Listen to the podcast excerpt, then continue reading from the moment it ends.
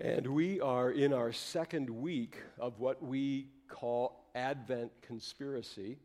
And as Pastor Randy said on the video just a moment ago, uh, Advent, of course, means it's the Latin word for coming. And the conspiracy part of this whole thing is an attempt to conspire or just to intentionally plan as we go into this Christmas season not to get caught up in all of the materialism, and the commercialization. Now, I think giving gifts to friends and families, that's a wonderful tradition of Christmas. And by all means, let's keep right on enjoying that. But you know how it is. We can just get wrapped up in the materialism of this holiday sometimes and lose the real core meaning behind it. And so we're just trying to be very intentional here at Calvary Church. So conspire together so that in the midst of all of our spending and giving, we can agree to set aside, pool our resources in a way that can make a real difference in the lives of people. And we have uh, identified three needs during this Advent season that have just come up upon the hearts of us here as a church family. And on your seat, you have a card um, called the Gift of Hope. On one side, it talks about the Hope and Friendship Foundation.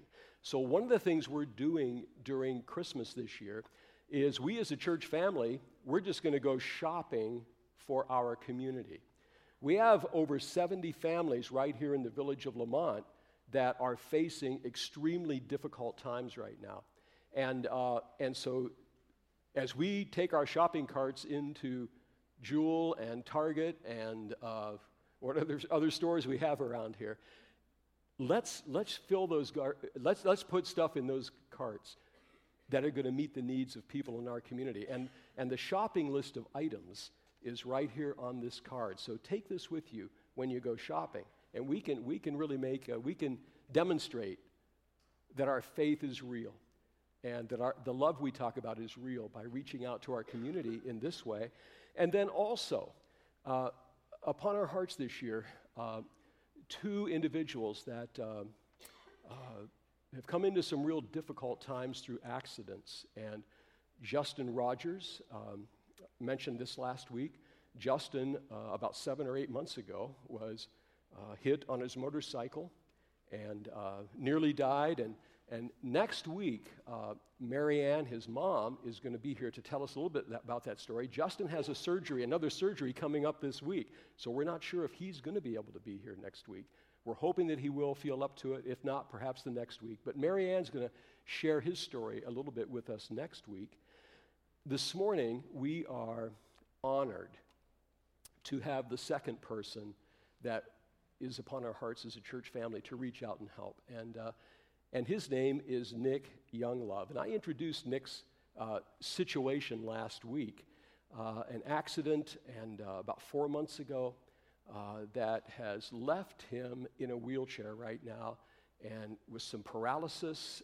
And, uh, and you know what? We are just, uh, we're really honored to have Nick right here with us in the service this morning. So, for the next few moments, uh, Nick and I are going to sit down together and we're going to just uh, talk about what, what's taken place in his life. So, would you welcome Nick as he comes?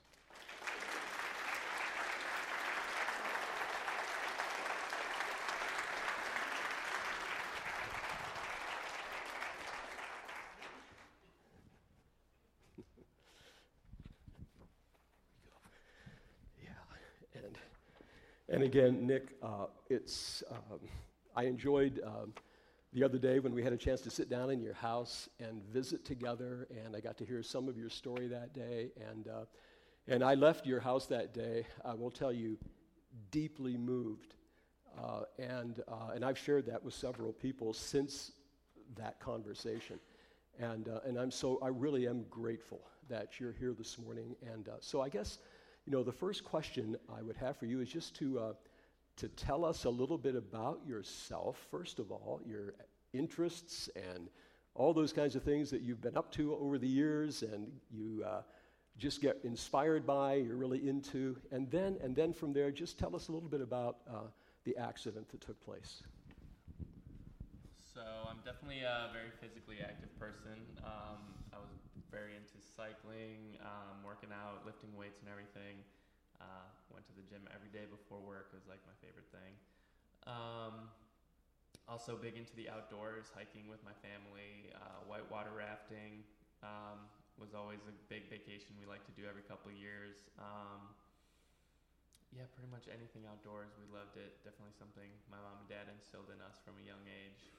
Um, I had helped out at uh, my church Parkview with their um, high school youth group. I was a group leader there for three years until um, I started working on an MBA. So having night classes during the week kind of made that tough to do at the same time. So I'm also halfway through my MBA right now at Benedictine University where I work.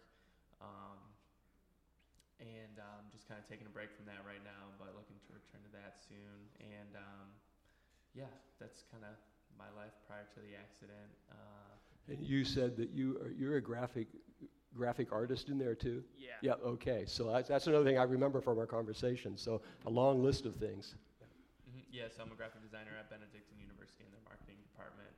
Um, so then, yeah, about my accident, uh, we were on a family vacation in Michigan, um, which we do every year, just uh, renting a lake house, doing a lot of water ski- oh, water skiing is another one of my favorite things. So we do a lot of that there um, and tubing. Um, so yeah, we were just playing in the backyard with my younger cousins, and uh, I put together a little obstacle course.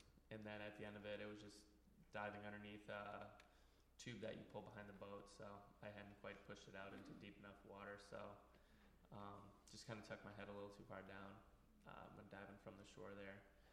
Um, so then, yeah, that uh, fractured my C6 vertebrae. Uh, I was rushed to South Bend Memorial, which was the closest trauma hospital where they did uh, surgery and there's a bone graft and then a rod uh, to put my spine back together. Um, and then, yeah, I spent two weeks there um, just recovering and waiting to hear uh, as far as what rehab hospital I would be able to go to with insurance and everything. Um, yeah, and then, uh, so can't use my hands. Um, and then I'm paralyzed from like the chest down and uh, no triceps. Uh, Yeah. yeah, so that's my Okay. kind of how it all happened. All right. And Nick, you know, um, I think uh, the next question I would have, and maybe we would all his, have, is, you know, in the four months or so since this has happened, um, you know, how have you, you know, been able to emotionally process this? Yeah, um, I don't have anything extremely profound. Uh, it kind of comes in spurts, and every little stage has different things you go to through. Um, at first, in the hospital, everybody is coming to you with every story of every person who's ever walked after being paralyzed. So you're like, "Oh, you having to walk for sure?" Like, let's just get this over with. I'm ready to walk. Um, then, you know, as time goes on, you just adjust to um, your circumstances and going through therapy. You know, you just get more used to it. And I know that God can perform miracles, and we're also praying for that. But um, it's usually about a year or so is when you kind of max out on new potential um, regaining of movement or sensation. So as it gets closer to that, you just kind of become more accepting of where you're at and um, just uh, you know continuing to make progress with what you have um, which is uh, also the focus of all the therapy that I go through right now is just um, movement and becoming independent with what I have now. And then, you know, as you would gain more, they help you with with that as well. So, Mhm. Okay. And I think the other question, just to follow up on that one, is, uh, you know, how, uh, I know that you have your faith in Jesus Christ. How have you been able to um, deal with this spiritually in terms of your faith, Nick? uh, friends and family have definitely played a huge part in that. Um, we have a big family group text message that my grandma and aunts are, and mom, everybody's always sending devotionals um, and scriptures that we find.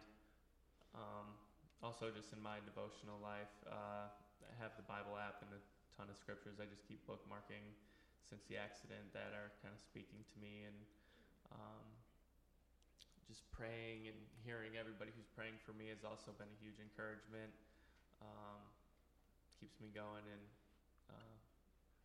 want to stay strong for everybody else as well as myself. So Okay. yeah, it's just been great. All the outpouring of support. um, Good, And good. then yeah, all the I've always been kind of like a calm person, and God has always provided. So, All right. just staying calm and knowing that He's there with me as well. Amen. now. Amen. That's tremendous. Um, I think you already said a little bit about uh, you know some of the treatments that you're going through. Anything anything else to add to that?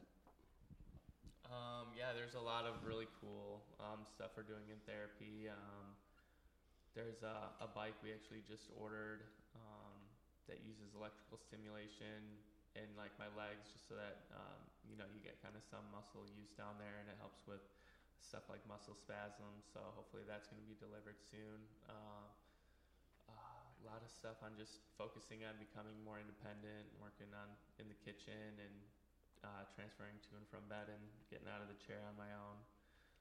Um, looking forward to driving soon, going through that. Um, there's adaptations to cars, so um, just doing that training and also getting back to work. They help with that a lot too, with Mhm. uh, adaptive equipment to use computers and everything. All right. Okay.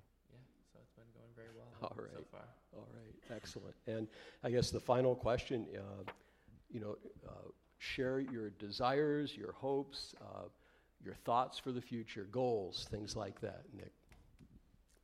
Um, so yeah, I'm looking forward to finishing my MBA. Hopefully, maybe starting back in the spring quarter, uh, and also returning to work. My goal for that is toward the end of January. That's kind of when my outpatient rehab is set to um, finish as well. So kind of making that transition. That'll be nice just to get back into a normal schedule. Um, yeah, and then as far as uh, once I finish my MBA, I was thinking about some kind of potential career change, but we'll see where uh, the Lord takes me with all that. And another goal was I was looking forward to moving downtown after finishing my MBA and getting a job down there or something. So, so hopefully All right. do that as well. Amen. All right. city. Okay. Well, let's uh, show our appreciation for Nick being here. Nick, just a second.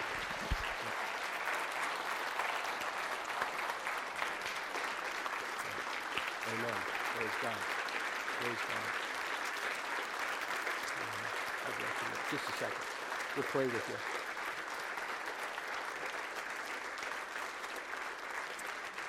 And, um, and you know what? Let's just take a moment and pray with Nick this morning. Father, we thank you so much for Nick. We thank you, Lord, for every one of every day of the 27 years of his life, Lord, and the meaning of his life.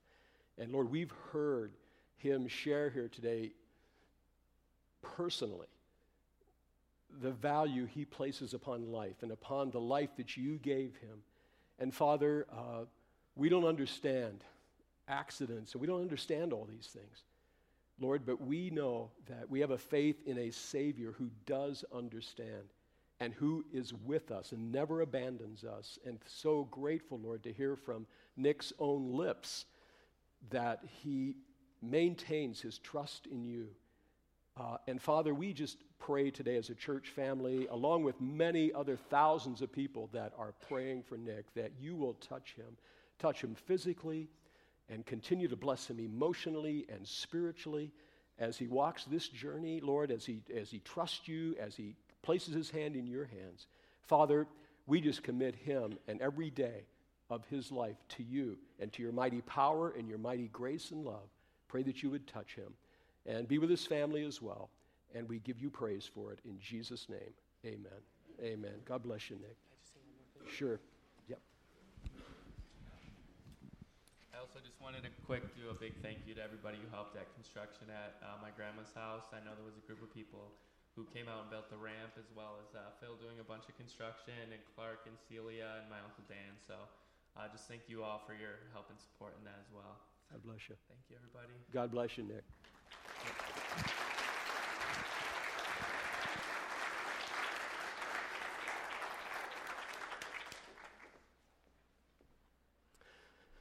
And uh, members of Nick's family are right back here with him, too. Grateful to have you all here this morning.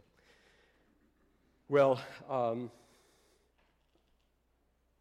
we'll share a little bit more later on uh, how we can give in Advent Conspiracy and give toward helping Nick with a lot of the equipment that he now needs, uh, and, uh, and just some of the medical expenses that insurance doesn't cover. Uh, we'll talk a little bit more about that in just a few moments. So, um, last week we learned a lot from the wise men about how when they came to worship Jesus, they also came bringing him gifts. They gave their gifts of gold, frankincense, and myrrh. And we saw last week how those gifts became the resources for the Holy Family when they had to flee as refugees into the land of Egypt and go through that time of suffering there. Uh, and we learn from the wise men that worship and giving always go together. You can't separate the two. Now, this morning, I want to come back to the wise men because they really are an example to us of our Advent theme this year, which is the gift of hope. And they show us two ways in which they gave the gift of hope at that very first early Advent season. I think we can learn from them. And the first way is they gave the gift of hope by sharing their faith in Jesus Christ. Now, um, they were, they were called magi. They were from Persia.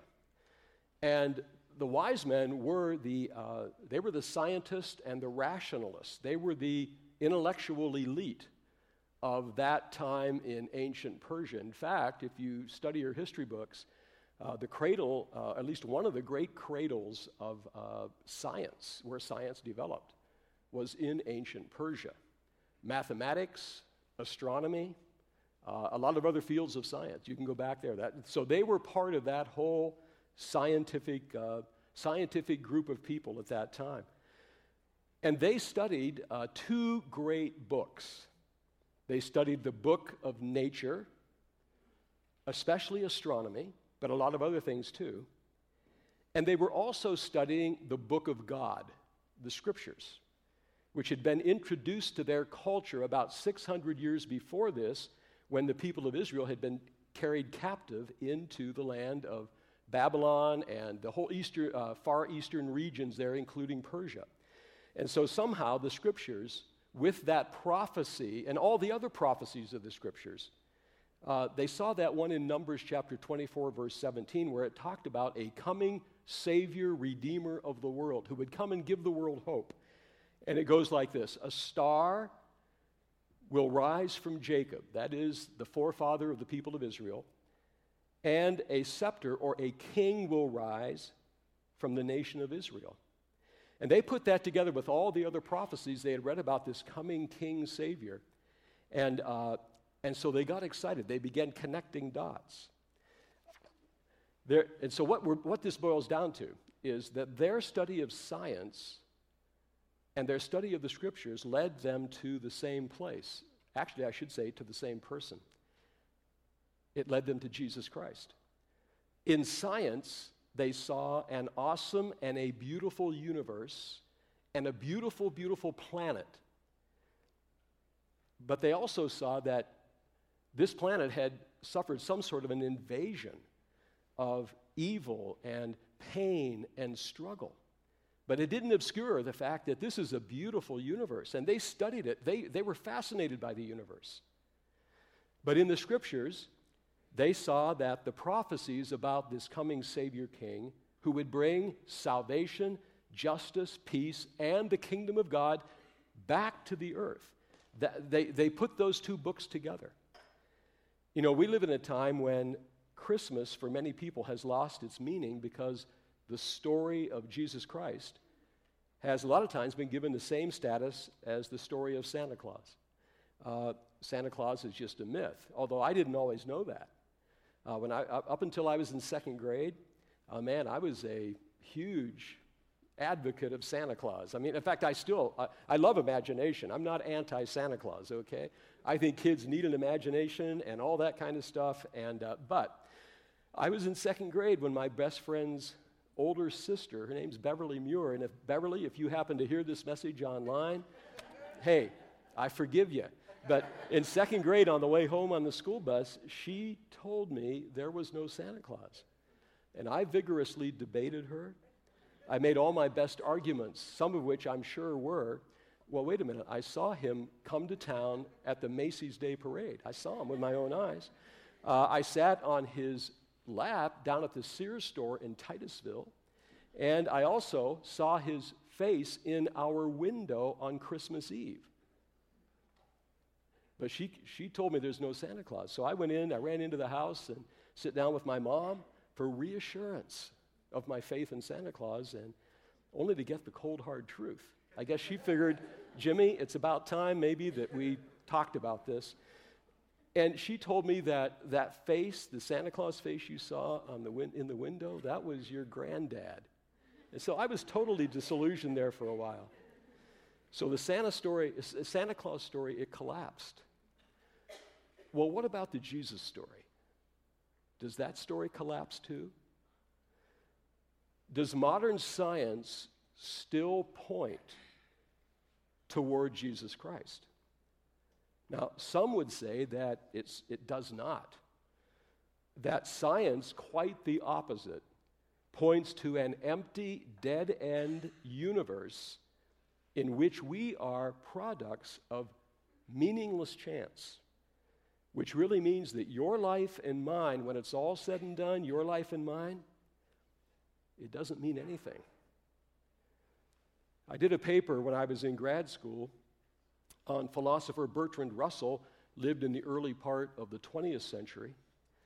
And what he said, what he had come to believe, was that the universe is cold, dark, and empty. And we are all accidentally here by pure chance. And he said, it is time for humanity to grow up and get past all of the superstitious crutches, myths, and religions, and face finally the meaninglessness of our existence. That was what his prescription was for 20th century modern and 21st century humanity. And you know, Russell probably struggled with the same questions that so many of us struggle with. In fact, I, I suppose all of us struggle with from time to time. That is, that science rules out God. And if science doesn't rule out God, then certainly evil and suffering. They rule out any possibility of a good God. Accidents, natural disasters, not compatible with the existence of a good God. And so, when we look at our world the way it is right now, the evidence sometimes seems very stacked against there being a God. And it might seem like Bertrand Russell had the courage to stand up and say things like they really are. And you know, the questions that he asks, they're really important questions. They really are. I think one of the, one of the things that illustrations that Bertrand Russell used in his book, which is entitled Why, I Don't, Why I'm Not a Christian, incidentally. He said, um, he talked, I might have been the Titanic he was talking about, but anyhow, he was talking about the ship that sank. And uh, there were people on the ship who were praying, um, and they got rescued. And afterward, they thanked God for coming through on their behalf and rescuing them. And that's all great. But Bertrand Russell raised the question well, what about the people of God who were on the boat whose prayers didn't get answered that day and they went down with the ship? What about them? So there, he's saying, how do you answer, how do you, how, how do you say there's a good God and there's suffering in this world? Now, these ancient scientists wise men that we're talking about this morning certainly had the same kinds of questions. They lived in a world of suffering too. But I think they have something to teach us that maybe Bertrand Russell hadn't quite gotten hold of yet. They made their starting point for discovering their answers to these very tough questions, not in the sciences. Because science really is not equipped though it's a wonderful thing. Science is not equipped to answer those kinds of questions. And the wise men would say to us that they discovered their answers to these questions in that other book that they were also studying. They loved the book of science and nature, but they had another book in their hands. And that was the book that led them to this person that they didn't know his name yet. They knew he was the Savior King. We know his name is Jesus. And so I would like to ask you this morning where are you searching for your answers to these hard questions?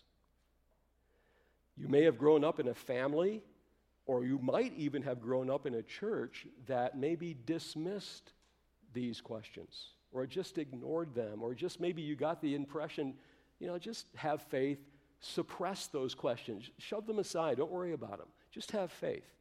Well, you know what? I think that would be a very fragile kind of faith to live with. It would certainly be, um, you might be able to grab a hold of a faith like that with your emotions, maybe, and make yourself believe it.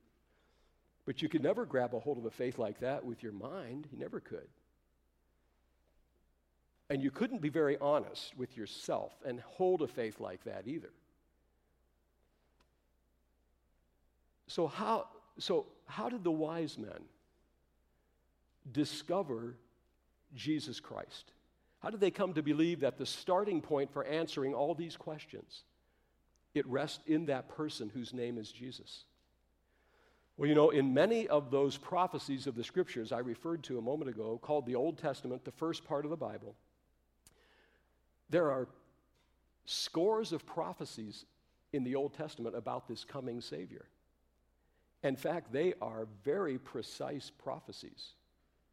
They so precise that they pinpointed the very place that Jesus would be born, the very city, the city of David called Bethlehem. And that Jesus would be born into the real history of this, this world of ours. Now, do you think that when they were riding those camels, those 500 miles from Babylon to Israel, do you think that had anything to do with that impulse that we find inside of all ourselves to discover a real hope in a world like this? Do you think that was motivating them? I think so. To jump on a camel and ride 500 miles like that into the unknown. They, what were they searching for? They, they had aspirations for meaning and purpose in life. They didn't find them in science. They needed to look somewhere else. And so their search for meaning and truth led them to Bethlehem. It led them to Jesus Christ. And I think that that's what we learn from the wise men. Now, we even have more evidence about Jesus than they did because we have the very reliable, multiple eyewitness written records of what Jesus of, of who Jesus said he was himself. And it confirms all those prophecies that led the wise men to him. So, what did Jesus Christ say about himself? Well, he said, I'm just going to run through the list of the I am statements. Jesus said, I am the light of the world. What an amazing statement to make. Jesus also said, I am the bread of life. He also said, I am the resurrection and the life. When he said that, he was saying, I am the author of life. He was really saying, I am God. He also said, uh, I am the door to life. If any man will enter through me by faith in me, that person will not live in darkness, but they will live in the light of life. And he capped it all off by saying, I am the way, the truth, and the life. And no one comes to know God, the God of all reality, the God who wrote both books, the book of science and the book of Scripture. We cannot come to know that God except we come through the door, through the person of Jesus Christ. And when it comes to this whole question of suffering and pain, and why is the world like this? this is just one of the things that Jesus said about that in John chapter 16, verse 33. This was the night before he himself was crucified and endured evil in this world himself. John chapter 16, verse 33, he said, I have told you all of these things, everything I've taught you while I've been with you these three years. I've taught you all this so that you may have peace in me here on earth. Here on earth, you will have many trials and many sorrows. Jesus painted the reality of this world as it now is, but he also added this take heart, because I have overcome the world. When he says, I've overcome the world, what, what is he talking about? Well, of course, Jesus is referring to the cross. Because on the cross, what did Jesus do on that cross? He took upon himself those two things that spoil our beautiful world evil, we call it sin, and suffering, pain that comes, that is a byproduct of evil, that comes from evil. When Jesus hung on the cross, the book of uh, the prophet Isaiah, 700 years before, that's another one of those prophecies, talked about this coming Savior. He would die as the sacrifice of humanity on a cross. And, uh, and so, what, what Isaiah says in chapter 53 is that this Savior, he would bear two things on that cross. He would bear the sins of the world, all the evil of the world. He would take it on his own shoulders as though he himself had committed all those atrocities. So he could die and, and give us forgiveness, and we could be set free from all of our sins. He took the blame for them all. And the second thing he did, Isaiah says he also carried our sorrows to the cross. In fact, Isaiah said he was called the man of sorrows. Jesus came into our world to let us know he understands our world. And you know what? So Jesus came to show us that all those things that we say are the evidence that there could not be a God of love, there could not be a good God. Jesus turned that on its head, he turned it upside down. And by going to the cross, he demonstrated that the very God of heaven who made it all came into the world and demonstrated an unbelievable love by taking on all of the pain and all of the evil of the world upon his own shoulders on our behalf so that we could be forgiven of our sins. And then when evil strikes our life, when, when accidents strike our life, when sickness strikes our life, we can come to him and have hope, and he will be our healer. And, and there's two ways that God heals. And Nick alluded to the fact earlier. We know that God can work miracles. And there have been times when God breaks into this world of ours and he will, he will work a glorious, instantaneous miracle. Hey, God can do that. And I, we would never close the lid on God's ability and his power to do that very thing. And Jesus taught us that. But there's also another great day of healing that's coming. And the scripture calls it the day of the resurrection.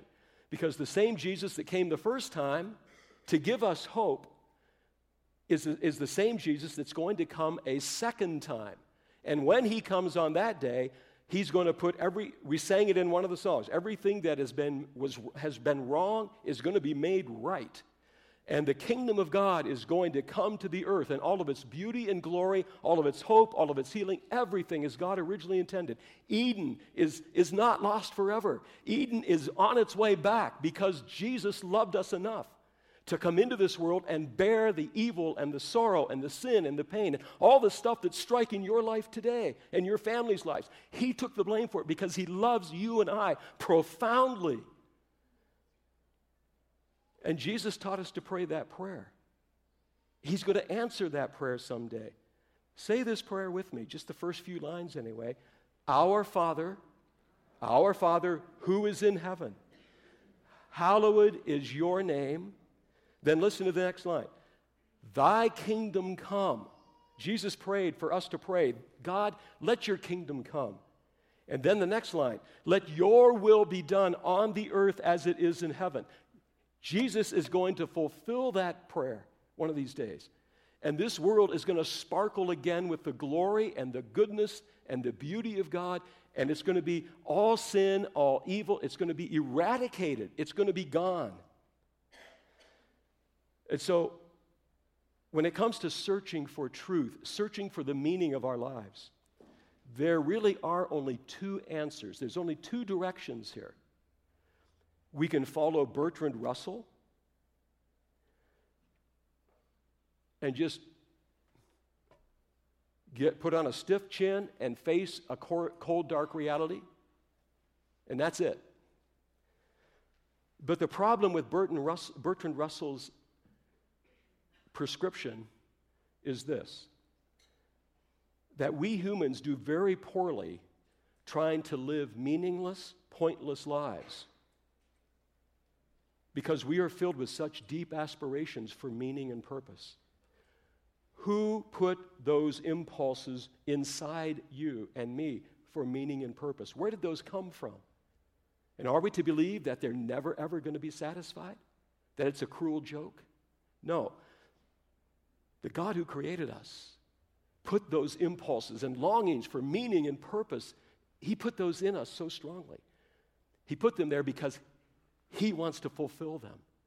And the answer to their fulfillment lies in the person of Jesus Christ and placing our faith in Jesus Christ. So the wise men, first of all, I believe they teach, they, they give us the gift of hope by, by being an example to us that faith in Jesus Christ is not just a shot in the dark among all the other faiths of the world. It is real, it is true. Jesus is credible and solid. For those of you that are searching this and want to search it more, you can go to YouTube and just type into YouTube, Case for Christ. And you'll go to a guy named Lee Strobel who will walk you through a lot more of the kinds of things we're talking about here this morning. But now there's a second way that the wise men uh, give the gift of hope, and that's this by sharing generously and sacrificially from their personal wealth. Matthew chapter 2, verse 11 says that when they entered the house and saw the child and his mother, Mary, they bowed down and they worshiped him. And then they opened their treasure chests and they gave him gifts of gold, frankincense, and myrrh. Now, you know what? The value of those gifts was extremely high. There were thousands of dollars wrapped up in those three gifts. And I think they're showing us again that giving is always a natural part of worship. It's because it's the nature of God to give. And the verse just before that, verse number 10, says that when they saw the star, it says they were filled with joy. And I think that, so here, the picture I get of the wise men that, that day was the, the, the, uh, the emotion that was accompanying their giving was great joy. Generosity and joy go hand in hand. So today we don't give gold, incense, myrrh, frankincense. We don't give those gifts today.